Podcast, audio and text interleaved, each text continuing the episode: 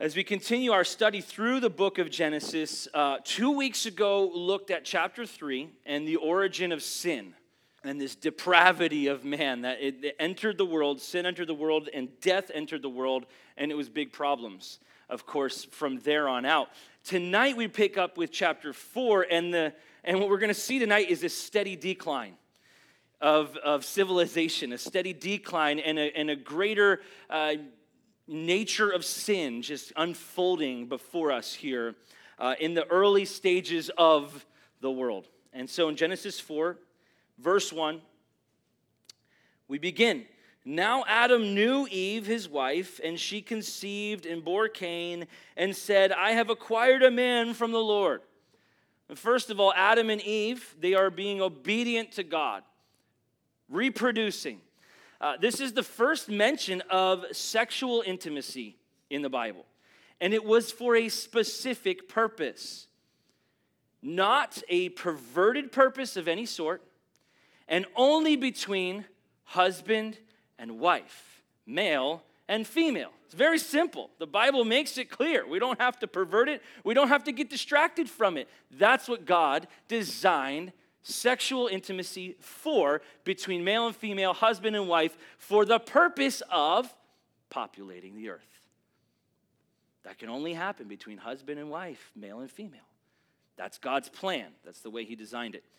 It was to fulfill God's plan to populate, but then, so we continue, it was Cain who was conceived in this moment. And what did they say? And as they say, Adam and Eve said, I have acquired a man from the Lord. Cain was a man from the Lord. And what they're saying in this, if you remember back in Genesis chapter 3, verse 15, we have the first mention of the seed of woman. Out of the seed of woman would crush the serpent, right? That was the hope, that this serpent that deceived them would be crushed.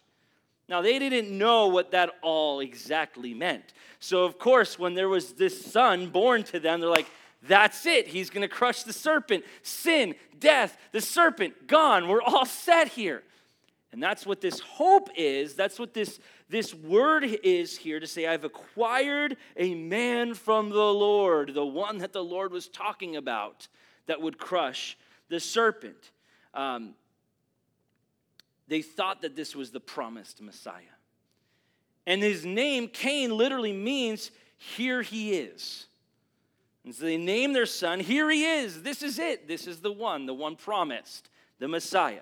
Fully assuming that this is the seed of woman that would crush the serpent, they thought that he was the Messiah. Verse 2, we continue, then she bore again, this time his brother Abel. Now Abel was a keeper of sheep, but Cain was a tiller of the ground. And in the process of time, it came to pass that Cain brought an offering of fruit of the ground to the Lord. And Abel also brought of the firstborn of his flock and of their fat. And the Lord respected Abel and his offering. But he did not respect Cain and his offering, and Cain was very angry, and his countenance fell. Abel, another son, conceived and born. They were being clearly obedient to God's charge to be fruitful and multiply. But Abel was the keeper of the sheep, a shepherd. And Cain was the tiller of the ground, a farmer. At this point in time, there were really no other options. It wasn't like they had a booming economy where they had all these jobs to choose from. That comes later on in this chapter, we'll start to see. But these are the two jobs that they had to choose from. One was a farmer, one was a shepherd. But they had these things that, you know, these options for work and these things that they would do. They would put their effort, and in that effort, their heart would be poured into the work. And there's fruit from the work. There's fruit from the effort that is put in. And so what do? They bring an offering. They each brought their offering. And the word for offering is a broad description in the sense of this being a gift for the Lord. There's not a reference to a sacrifice for sin here, but it's simply a gift to the Lord. And so they come to bring these gifts to the Lord. And Cain, The idea here is saying that he brought some. Cain brought some of his fruit. And that word that he's bringing, this offering of some in the fruit that he had, the translation indicates that he gave a simple gift out of his proceeds from the ground. And you think, that's okay, that he gave a gift to the Lord. Yes, we'll continue. That gift did not require any sort of sacrifice. That gift, like I said, in that translation is indicating to us that he gave of his proceeds, of his abundance. And he had plenty of fruit. And so he's, yeah, sure, here's some fruit for the Lord. Here's a gift for the Lord. It cost him nothing. Abel brought his first and his best. His firstborn and the fat, the best that he had to offer, and the first of his flock is what he brought to the Lord. This required bloodshed. If you remember back in chapter 3 as we studied, when God gave them covering with the lamb's skin, right? For them to be covered, it was no longer the fig leaves. It required bloodshed. And so now here in that example, with the requirement of bloodshed, Abel gives something that was of great value to him. This required sacrifice, and it required faith. You see, this is the heart of giving versus the heart of offering. There's two different descriptions here in how they gave. An offering in a sense of like, well, here's what I have to offer. And so I will just offer you, my out of my abundance. But Abel, in that heart of giving, is that it doesn't matter to me what it costs, I just have to give. And that's what he does. This required sacrifice. It required faith. Giving requires sacrifice. Offering can be given without sacrifice. Hebrews chapter 11, because the question always is, why? Why did God accept this offering from Abel and not accept the offering from Cain? Well, there's some different things that are indicated to us, but Hebrews chapter 11 actually tells us quite plainly. Hebrews 11 verse 4 says, by faith, Abel offered to God a more excellent sacrifice than Cain, through which he obtained witness that he was righteous, God testifying of his gifts, and through it he, being dead, still speaks. His blood speaks, we're going to see later on, right? But see, Hebrews explains the difference in these gifts. Hebrews tells us that it was faith. It was by faith that he gave, and it requires faith to give of your very best.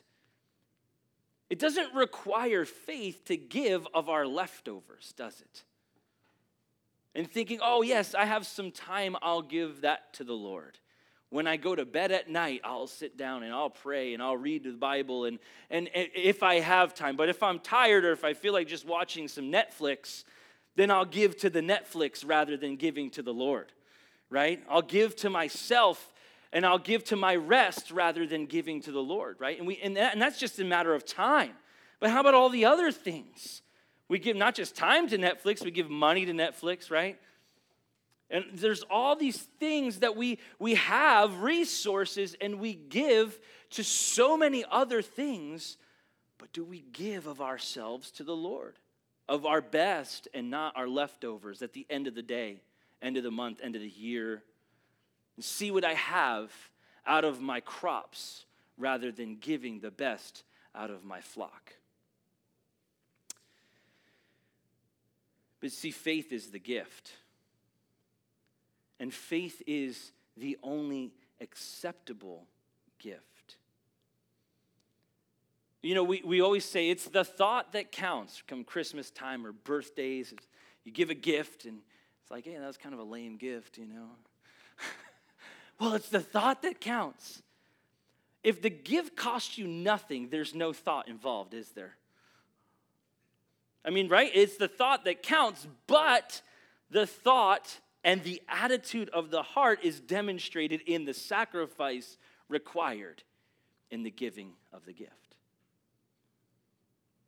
And that's not to say, okay, Christmas time, you guys have to all just sacrifice and give. I'm not talking about giving to one another. I'm talking about giving to the Lord.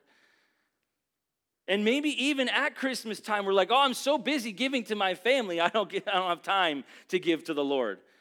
We got to do all the family traditions, but we don't give time to the Lord. We forget. Oftentimes we forget what everything is about, which is living for Jesus, giving of ourselves to the Lord. Don't give God your leftovers. Give him your first and best. Time, resources, energy, heart, soul, mind, and strength. That's how we are to love. That's how he says you love the Lord with all your heart, soul, mind, and strength. There's nothing else. If we give all of our heart, soul, mind, and strength, what else do we have to give? That's it. That's our whole selves, our whole being, our whole soul. So what we know is that Abel gave in faith.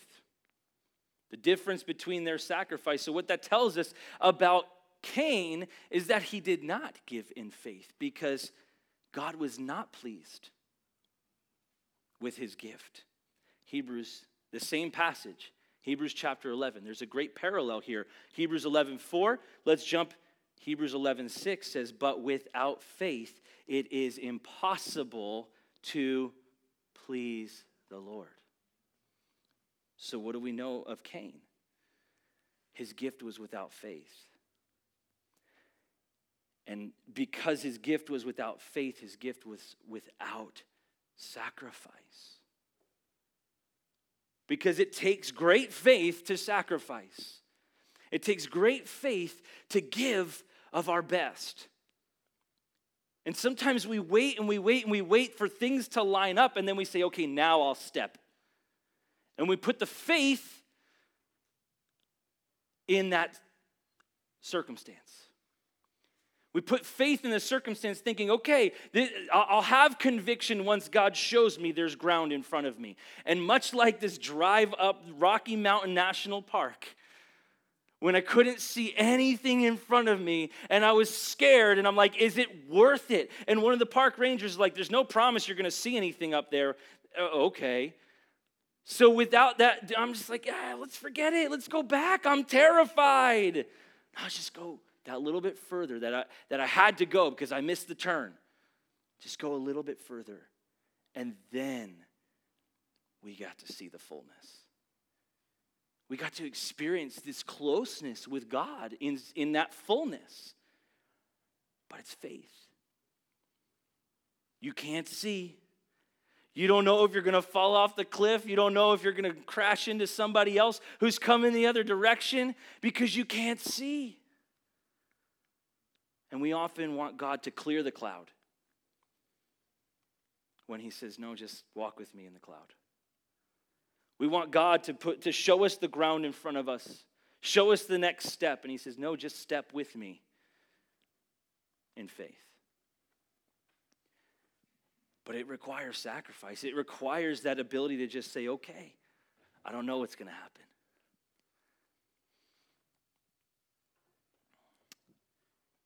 Without faith, it's impossible to please God.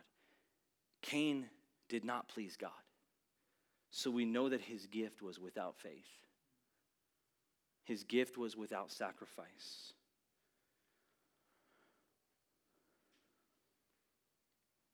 We know that Cain was lacking faith because God was not pleased. And we know that Abel had faith because, one, Hebrews tells us, pretty simple, let the scripture be the commentary of scripture, right? And it required sacrifice. It's demonstrated that it was a cost to him. But now we continue in a negative response here from Cain, right? God, it's verse 5, he did not respect Cain and his offering. And Cain was very angry and his countenance fell.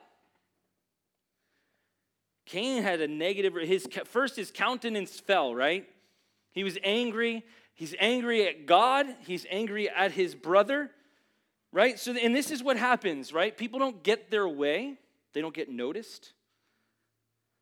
And when we don't get noticed, we get mad at other people. We get mad at the circumstances around us. We get mad at people thinking, why are they getting noticed, but I'm not getting noticed? Look at what I've done for the Lord. Look at what I've done in my job. Look at what I've done for that person, for these people, for the world around me. And we get mad at other people, think they're not noticing me. And then we get mad at God.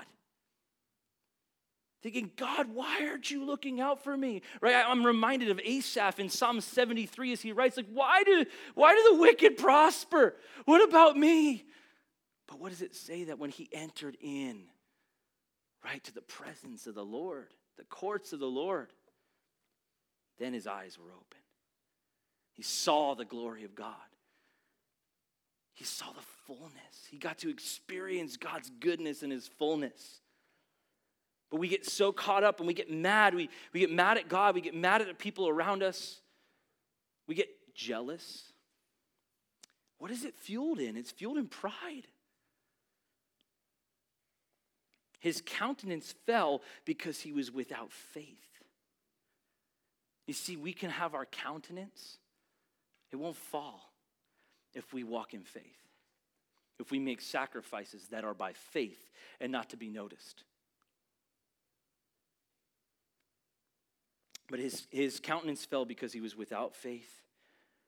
This gift was not given in love and with faith, but it was done in pride, demonstrating Cain's need to be noticed.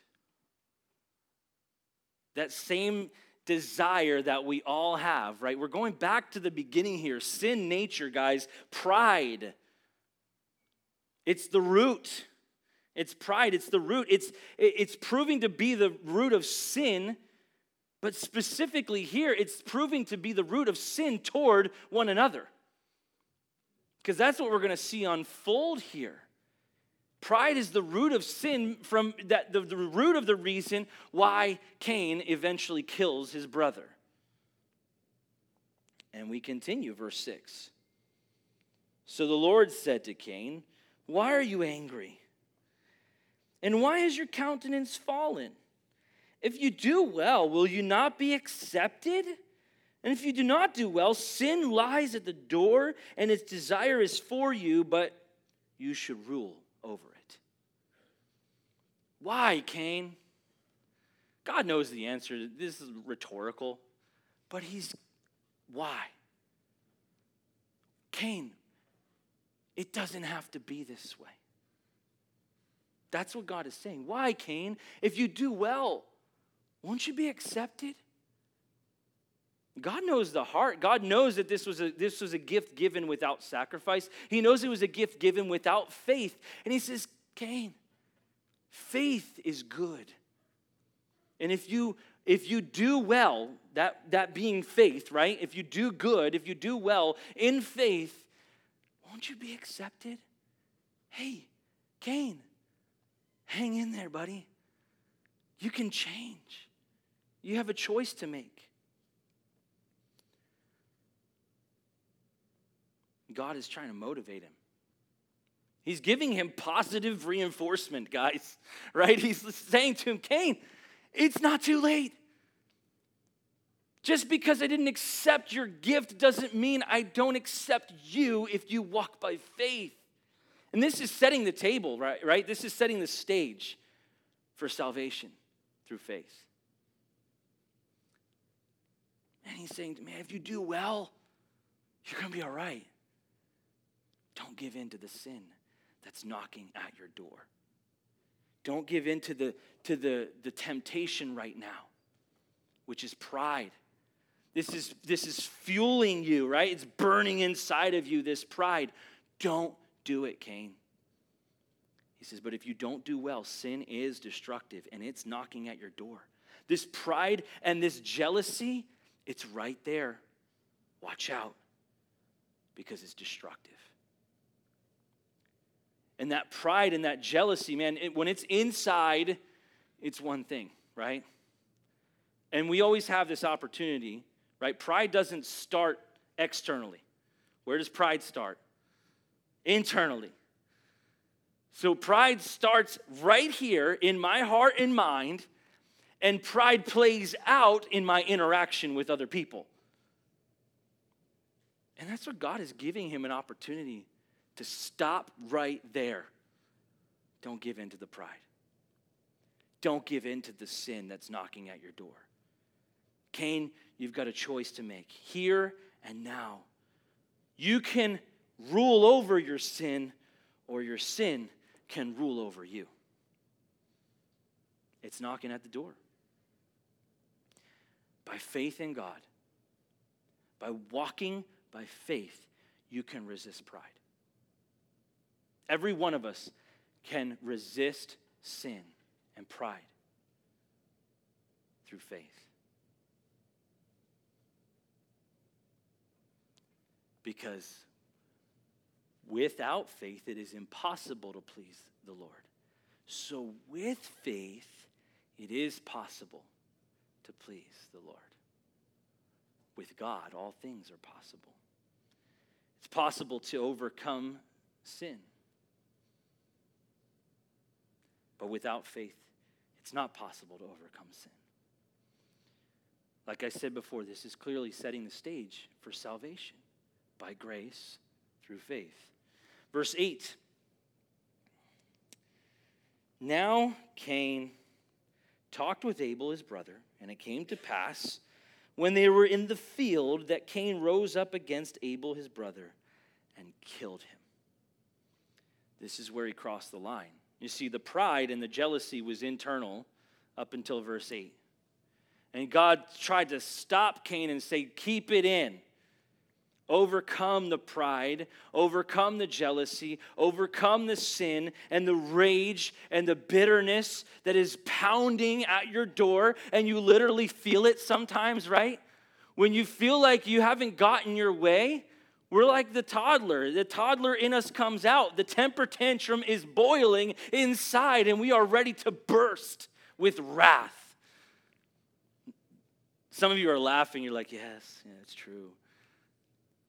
And that's what's happening here. And God says, you have a choice. Stop. You see, God always gives a way of escape. Corinthians tells us that. There's always a way of escape, and Jesus became that way. But here he gives the way out. Don't give in to the temptation, Cain. He gives us a way out. You might be overcome with different thoughts in your mind and your heart, and you're struggling with pride, with sin, but God will give you a way out. He will say to you, hey, remember that sin that's knocking at your door, you don't have to give in to it. I've given you victory through my son, Jesus.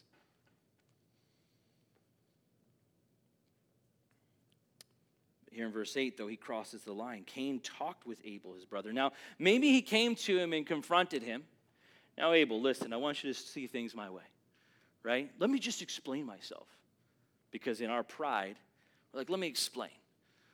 Let me help you understand why I'm angry. Really, just don't be angry. That's what God tries to tell Cain. Is like, hey, dude, you don't have to play it out. You can swallow your pride. You don't have to give in to the temptation. Maybe he went in that idea, let me talk to Abel, let me confront Abel on this. You know what? Pride wins battles. It wins. And you're like, why? That doesn't make sense. Humility wins. Pride doesn't win battles.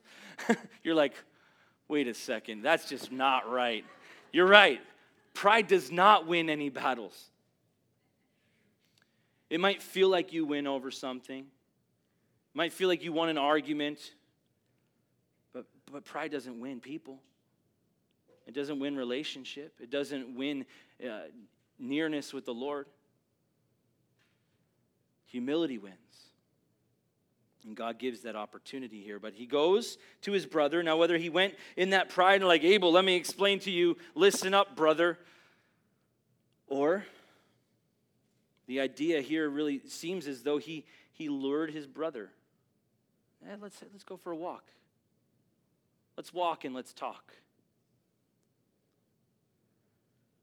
Let's have a little conversation, a pleasant stroll in the pasture over here. And in that, I mean, going and taking this time to go with his brother, it's showing the murder was in his heart. He had allowed it to boil up, and he crossed the line.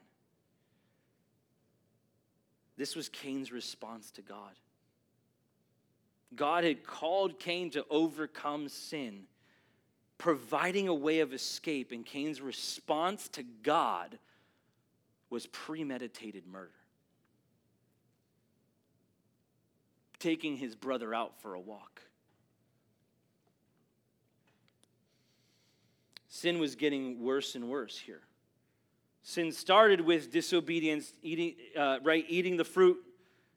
Now it's getting worse. Now we've got murder.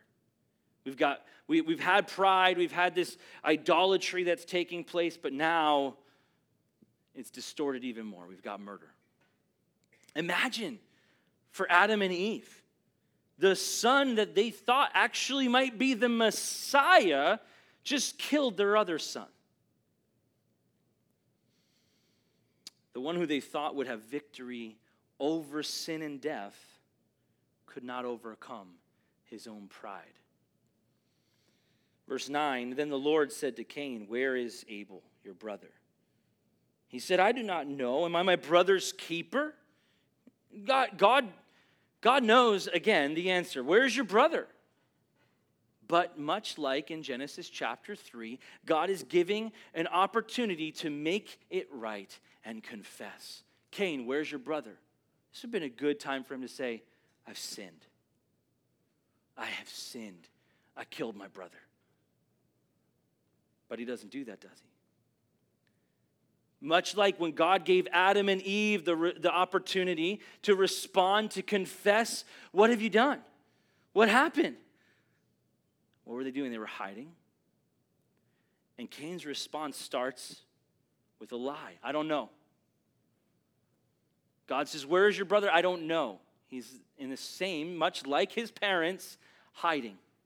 Starting with a lie.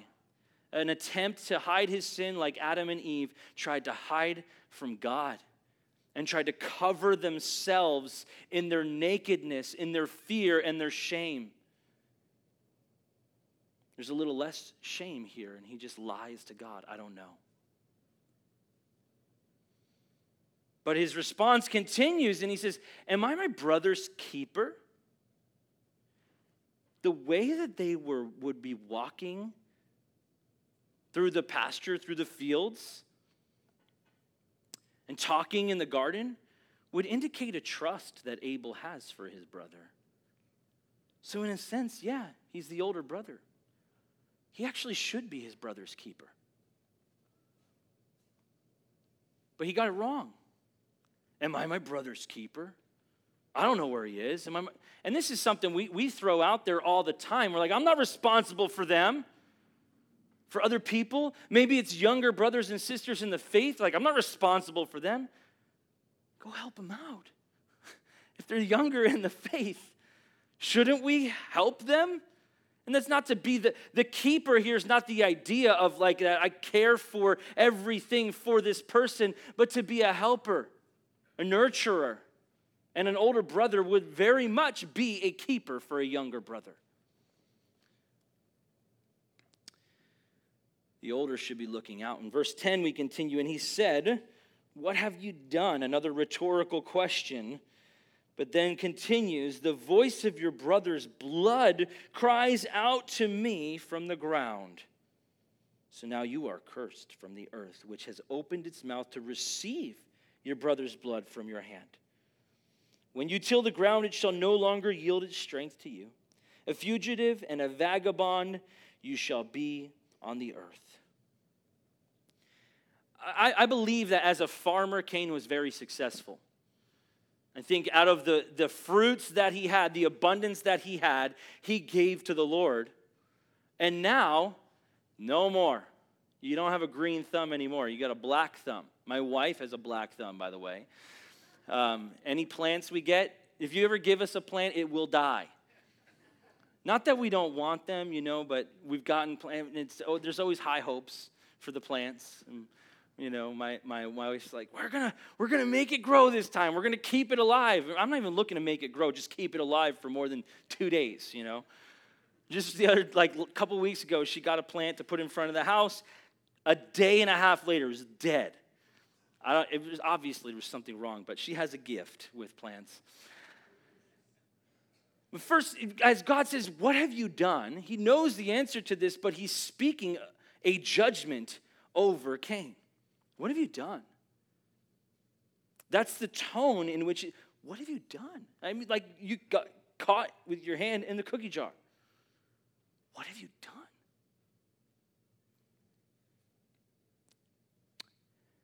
God knows exactly what He's done. And that's what He's saying to him. Cain, I know. Because your brother's blood cries out. Another parallel here in Hebrews chapter 12.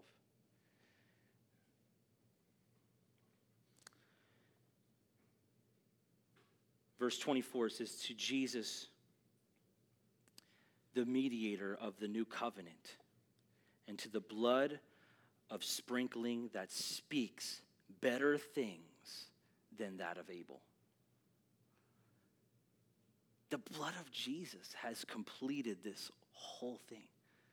What an incredible parallel to the redemption we have in Christ. The first blood was shed, and that blood went into the earth, and then that blood continues to speak. And what does it speak? It speaks death. It speaks sin. It speaks judgment over Cain. But the blood of Jesus speaks better things. The blood of Jesus is the new covenant.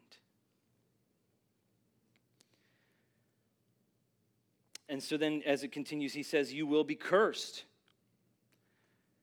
And this curse would be greater than the curse of Adam and Eve. Right? They're already cursed. He already has to work the ground because of the curse. And now he's going to work the ground in vain because of his curse. Greater than the curse of his father.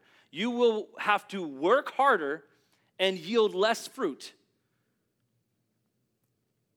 And we can thank Cain for the hard work that yields no fruit, right? And he says also,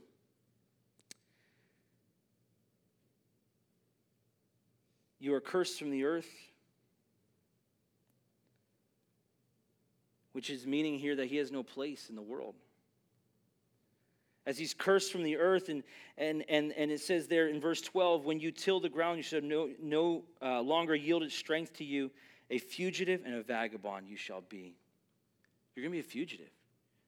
You're not going to have any place. I mean, imagine now the population of the earth is his family, and he just killed his brother. You think he's got a place in his house? You think he'd go back to mom and dad? Hey, how's it going, guys? What happened? Oh, I killed Abel today. Oh, it's okay. Just have a seat. Here's some dinner. He has no place. He's going to be a fugitive, a vagabond. He's not going to have a place in the world, always on the run. Verse 13, and Cain said to the Lord, my punishment is greater than I can bear. Surely you have driven me out this day from the face of the ground. I shall be hidden from your face. I shall be a fugitive and a vagabond on the earth, and it will happen that anyone who finds me will kill me. And the Lord said to him, therefore, whoever kills Cain, vengeance shall be taken on him sevenfold. And the Lord set a mark on Cain, lest anyone finding him should kill him. A couple things we see here. First of all, complaining. I cannot bear the consequences. I cannot bear the punishment. He's crying out to God. But this gives a really clear indication of where his heart was. The heart of Cain was not sorry for my pride, which could have prevented his brother's death. Sorry for killing his brother. That wasn't the heart of Cain. He doesn't say, oh no, I'm sorry, Lord, what have I done? He says, this punishment is too hard. He's not sorry for killing his brother. He's not sorry for crossing the line and walking in sin and choosing to sin. He's sorry that he got caught. He's sorry that he had to face the consequences. And he's sorry over the severity of the consequences. You guys know, I've got 4 kids. We face this all the time. Somebody gets caught, and then they're really sorry that they're going to be punished. They're going to be disciplined, right? But you see, this goes back to the beginning with Cain. It's the same thing. He's sorry he got caught. He's sorry that the consequences are so difficult. He says, I cannot bear it. God, why are you so harsh? It's not God's fault. But again, he's blaming God. We do this. We act this way. We blame God for the consequences. We don't want to deal with stuff. We just want it to be done and over with and think, oh, well, yes, Cain is dead, but why do I have to deal with the repercussions? Or Abel's dead, sorry. This would have been a great time for him to repent. But as he cries out, God hears. And God is still merciful and protected Cain even to not be killed. Perhaps to not influence of a repaying evil for evil. And let's remember that the population is very slim at this point. And one already got killed off. Let's not kill off another, right? I mean, there's a reality to that. There's a practical side of that. But God not wanting sin to abound, saying, okay, well, if they found out somebody comes against Cain and then kills Cain because he killed Abel, and then what? Then somebody gets mad at that person that killed Cain who killed Abel, and then they kill that guy who killed Cain. And it just goes on, right? And so God, not desiring that sin would abound, that murder would abound, says no. Nobody's going to kill Cain. If they do, it's going to be harsher consequences than even this. And what does he say? Sevenfold.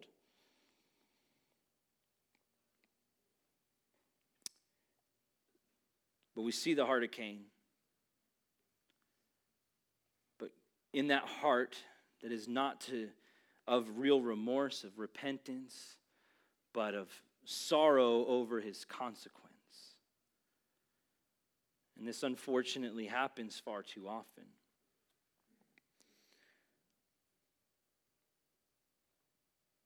Verse 16. Then Cain went out from the presence of the Lord and dwelt in the land of Nod on the east of Eden. And Cain knew his wife, and she conceived and bore Enoch. And he built a city and called the name of the city after the name of his son Enoch. Cain flees because there's no place for him. God said he would be a vagabond. God said he would have to just be wandering. His whole life, he's going to have to wander. And so he begins the wandering. He flees, and it is a fresh start, too. He's like, I got to get out of here. And Cain clearly had to marry one of his sisters for the purpose of populating the earth. This is before God forbid it and before the Levitical law. Let's note that. But what does he do? He goes and he builds a city. The beginning of man-made civilization, which is the beginning of a not God-centered civilization. That's what is the fruit of Cain. A lack of dependency on God. Coming away after giving of the leftovers. And guys, this is such a picture of empty religion here. Giving out of just ritual, giving of the leftovers, and then going and making it with our own hands and saying, here's how I'm going to do life. And we're cutting off the relationship with God. He builds this city. It's not God-centered. It's man-made. Building up of industry and building up of trade, building upon the pride of man, the pride of Cain that he never overcame. And then we see the beginning of a decline continuing and sin abounding. But verse 18, to Enoch was born Irad, and Irad begot Mehujael, and Mehujael begot Methushael, and Methushael begot Lamech. Then Lamech took for himself 2 wives. The name of one was Ada, and the name of the second was Zillah. And Ada bore Jabal. He was the father of those who dwell in tents and have livestock. His brother's name was Jubal. He was the father of all those who play the harp and flute. And as for Zillah, she also bore Tubal-Cain, an instructor of every craftsman in bronze and iron. And the sister of Tubal-Cain was Naamah. So civilization advanced very quickly here. And what we see, right, so he built the city, then they have more children, those children have children, and time goes on, this civilization is advancing very quickly. And there's tent building, right? We have the construction workers, right? That's what's happening. You see things start to unfold. Remember, at the beginning of this chapter, there was 2 jobs, farmer and shepherd. It was very simple.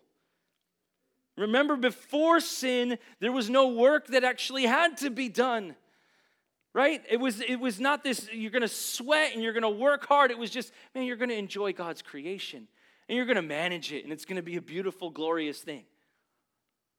But then sin, death, the curse. The curse brought that hard work, the sweat, the hard work that would go into tilling the ground, shepherding the flocks, and those were the only 2 options. Now civilization is advancing, and as there's advance, there's a more booming economy, and there's the construction job that needs to get done, the tent makers or the tent building, and then there's the playing of the flute and the harp, right? And there's music and art and entertainment. All these things that start to happen in civilization. We're like, those are all good things. Yeah, are they? But are they really? Is that how God designed? And then the instruction of craftsmen, the trade schools. Guys, all of the work is a result of the curse. And the advancement of civilization is a result of the curse of Cain. Does that mean I'm telling you all quit your jobs? No, because we're living in a cursed world. And God has told us in the curse that we have to work, and we have to work hard, right? But we have to, you know what? We have to beware and look out for the advancement sometimes. And what's going to happen later on after the advancement and the civilization that just keeps going, keeps advancing, what happens? The Tower of Babel, when people think they can reach God. And what happens whenever people think they can reach God? God's going to humble them. And we live in a world today that its civilization is advancing. We have all the technology and the cool gadgets and everything. And man, we're just getting better and better and reaching higher and higher. And we have this worldwide impact now that can happen like that, right? All the media, the technology. The things that are happening is people trying to advance further and further to reach God. What's going to happen? God is going to humble people.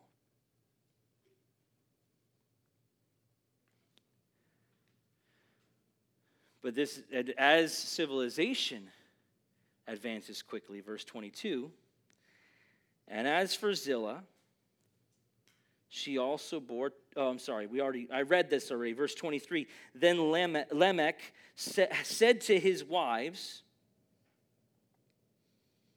Ada and Zillah, hear my voice, wives of Lamech. Listen to my speech, for I have killed a man for wounding me, even a young man for hurting me. If Cain shall be avenged 7-fold, then Lamech 77-fold. As civilization advances quickly, sin also advances quickly. This is sin nature. People get more and more creative all the time. Lamech took 2 wives. The first time we see that in history That wasn't God's plan. Nowhere do we see in Genesis 2 that Adam had, you know, God made a woman for Adam and then another woman for Adam. And no.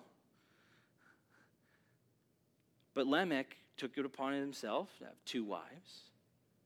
The first time we see it bringing about great immorality and a focus on the outward appearance, and even the names that they were given is speaking of their outward beauty. And that's the immorality that starts to set in, this focus on the outward. Having two wives, it's not a good thing. And God will later address it, but the pride of Cain was passed down and expanded upon. Sin keeps progressing. That's what we see here in Genesis chapter 4. It's like before service tonight, Walt and Mike were asking me, hey, so what's the message tonight? I know it's Genesis 4, but what's the message if there's a song that we could do? And I'm like, Cain killed his brother, sin advances, sin is abounding. I mean, that's kind of the message of Genesis chapter 4. But we know the whole story, right? There's great hope. There's the blood of Jesus. And as sin is progressing, Lamech, he even boasts in his sin. There's no shame. No shame at all in this murder. I mean, Cain, he murders his brother. God said, where's your brother? I don't know. And he tries to hide at least. Lamech's like, hey, wives of mine, listen up. There's exclamation there. He's all excited about it. And he's telling his wives, oh, I have two wives, by the way. And listen to this. I killed somebody because they wronged me. Seriously? Is that something to be proud of? But that's where he's at. That's how far sin has progressed. In just this chapter, we've gone from sin of Cain killing his brother, and now it's progressed generationally because nobody was redirecting. Cain ran. Cain he didn't make it right. He didn't repent. He didn't confess his sin. He kept running, kept trying to hide, kept walking and living and working out his pride. And as he kept working out his pride, it worked out generation after generation to now this progression of sin. It's not good. He's just boasting in this murder. Things had declined so much that this murder was boasted about, and Lamech claimed even a greater retribution than what God gave to Cain. God gave Cain this protection and said, listen, anybody who kills you, Cain, it's going to be sevenfold the retribution, right? But now Lamech, he's not hearing anything from God. But he takes that mercy given by God and he distorts even that. He says, oh, if Cain was given sevenfold, I get 77-fold. Let's fast forward. Have we ever heard those numbers used before? When Peter, how many times should we forgive? Is it 7 times? No, it's 70 times 7, Jesus says, right? Pointing them back to the beginning of sin and the progression and the demise of people, of the sinful nature, the decline of civilization when it comes to righteousness. And Jesus, being the fulfillment of the new covenant, says, no, it's 70 times 7. Remember those numbers?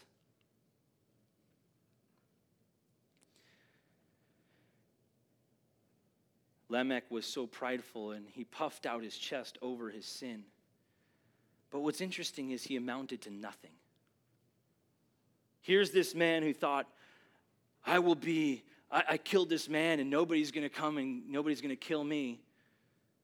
I'll be great, is what he's saying. I will be great, and even the mercy of God over Cain is nothing compared to what I will have. But there is not another word spoken of Lamech or his descendants in the entire Bible. He amounted to nothing. Because that's what happens when we try to rise up in our pride. God will humble us. Verse 25, and Adam knew his wife again, and she bore a son and named him Seth. For God has appointed another seed for me instead of Abel, whom Cain killed. And as for Seth, to him also a son was born, and he named him Enosh. Then men began to call on the name of the Lord. Adam and Eve had many other children, but Seth is specifically mentioned because through the lineage of Seth would come the Messiah. In Genesis chapter 5, next week, we're going to get into a little bit more of the genealogy as we can start to connect the dots here from the beginning all the way to Jesus, the Messiah. And it's also, we see this here, that Seth is mentioned, and we have that promise of the Messiah. But what we see is this contrast as well between the lineage of Cain and the lineage of Seth. As it says there in that closing statement, then men began to call on the name of the Lord. Quite a contrast to Lamech, right? These men are beginning to call upon the name of the Lord.